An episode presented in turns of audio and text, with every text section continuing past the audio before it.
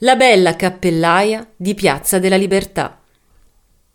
I torinesi la chiamavano Piazza Carlina, dal nome del Savoia a cui era intitolata, e già prima dell'occupazione francese, il boia, armato di cappio o ascia, vi giustiziava i condannati.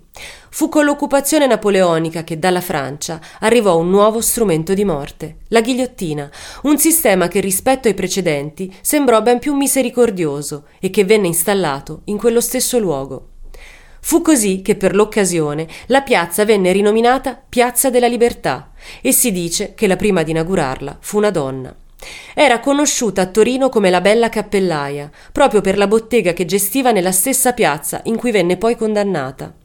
Era maritata con un uomo il quale non vedeva di buon occhio i tanti giovani che si intrattenevano a parlare con lei nel suo negozio, tanto da arrivare a minacciarla di chiudere l'attività o di relegarla in casa a occuparsi dei lavori domestici. Successe così che una sera entrarono nell'abitazione dei due coniugi dei malviventi che immobilizzarono la donna e uccisero l'uomo.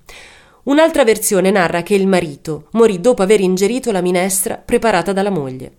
Qualsivoglia sia la trama a cui credere, l'accusa rivolta alla bella cappellaia fu quella di aver ucciso il marito, sola o in combutta con i suoi numerosi amanti, e fu così condannata al patibolo.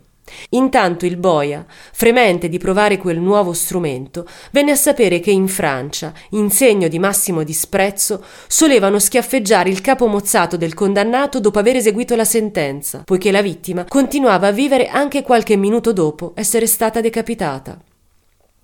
Volle così provare quel macabro rituale sulla donna, dai cui occhi uscirono però copiose lacrime. La leggenda vuole allora che il fantasma della cappellaia si aggiri ancora nella piazza, manifestandosi nella propria interezza con il collo segnato da una riga rossa, ottenendo sotto il braccio la propria testa mozzata. Il suo spettro vaga ancora senza pace, alla ricerca dei lunghi capelli che le furono tagliati poco prima dell'esecuzione.